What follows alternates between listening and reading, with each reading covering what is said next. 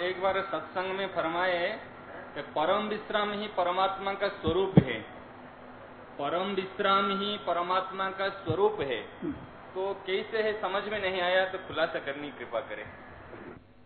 देखो, अपना चलते चलते जब थक जाते हैं तो थोड़ी देर आराम लेते बैठते वो विश्राम कहते हैं वो। वो विश्राम है। ये विश्राम शरीर के लिए होता ये असली विश्राम नहीं है। असली विश्राम जो ये जीव जगह जगह भटकता है, जगह जगह जन्मता है, फिरता है। परमात्मा में जब स्थित होता है तो परम विश्राम है वो। सजा के लिए शांत हो। अब ज़्यादा कहीं नहीं वो परम विश्राम है। मानो आराम परम आराम है। तो परमात्मा परम विश्राम स्वरूप है। परम विश्राम स्वरूप। वहाँ जाने पर फिर कोई हलचल नहीं होती। कोई दुख नहीं होता, कोई संताप नहीं होता, कोई ज़रूरत नहीं होती, कहीं तरह विकार नहीं होता। वो परम विश्राम है। सब बीमार मर जाता वो परम विश्राम स्वरूप परमात्मा है। परम विश्राम स्वरूप। उसमें कुछ भी करना नहीं न परमात्मा का, न आत्मा का, न और किसी का चिंतन करना ऐसे परम शांति सदा कर। तो परमात्मा परम विश्राम स्वरूप है। ये काम ये परम विश्राम स्वरूप और ये प्राप्ति होने के बाद कुछ करना, कुछ सोचना, कुछ कुछ बाकी नहीं रहता। करना न करना, न किसी प्राणी के साथ संबंध, न किसी घटना के साथ संबंध, न किसी क्रिया के साथ संबंध, न किसी अवस्था के साथ संबंध, न किसी व्यक्ति के साथ संबंध। न किसी वस्तु के साथ संबंध किसी के साथ संबंध नहीं और सबके साथ संबंध जैसे गंगा जी है, पापी भी पापी भी गंगा जी वास होता है। पुण्यात्मा से पुण्यात्मा में स्नान कर सकता है। साधु हो वृत्ति हो, भाई हो, बहन हो, छोटा हो, बड़ा हो, रोगी हो, निरोग हो पढ़ा लिखा हो बिल्ली का पढ़ा हो। गंगा जी सबको आश्रित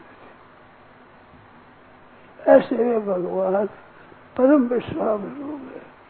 सबको परम विश्राम देते परम प्रेम विलक्षण प्राप्त होता है। और एक बात विचित्र है कि वो परम विश्राम मात्र प्राणियों के लिए है मनुष्यों के लिए खास है।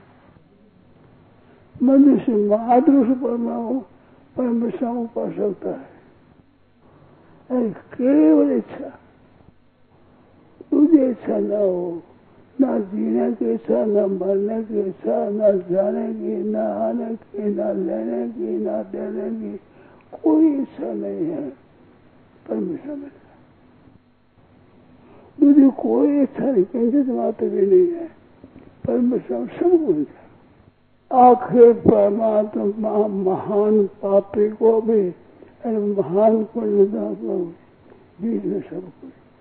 उन सबके लिए, अरे केवल इच्छा।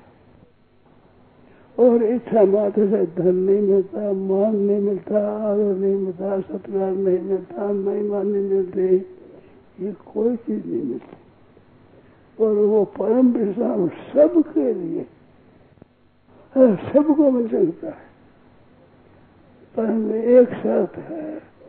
कि केवल एक परम विश्राम की ही इच्छा हो और दूसरी को इच्छा न हो। इच्छा मात्र इतना सोचता है। इच्छा परम विश्वास चाहिए मत इतनी खुली बात है। भगवत गीता जैसा ग्रंथ मिलेगा नहीं। परंतु आप वो भक्त नहीं जो कामों में झंझट में लगे रात लग। गए हाय धन हाय धन हाय हाय भोग हाय भोग तो महान रोग है महान व्याधि है ये बिना चाहे आवेगी भोग भी बिना चाहेगा कृपया भी बिना चाहेगा चाहने से मिलेगा नहीं और परम पर सब वो केवल चाहना केवल चाहना बस चाहना एक ही हो केवल सबके लिए, सब समय में, रात में, दिन में, सुबह, दोपहर शाम को, रात्रि में, दिन में। दफ्तर भगत पर खुला रहता है, बंद होता है। यह दफ्तर हरदम खुला है, हरदम। शीतकाल में, गर्मी में, ठंडी में, सब समय में।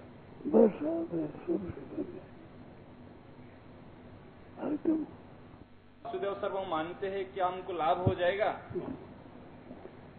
वो जितना जहाँ तक मानता है वहाँ तक लाभ ज़रूर होगा। मेरी मान्यता जहाँ तक है वहाँ तक ज़रूर लाभ होगा। होगा ज़रूर। एकदम। अपने सत्संग करने वाला कोई भी जीता नहीं रहेगा। तो चाहना तो करो। यदि करो क्यों चाहना और चाहना मिल जाए। जैसे वृक्ष होता है, उस वृक्ष को दूसरे काट दे तो भी पेड़ बड़ा हो जाता है।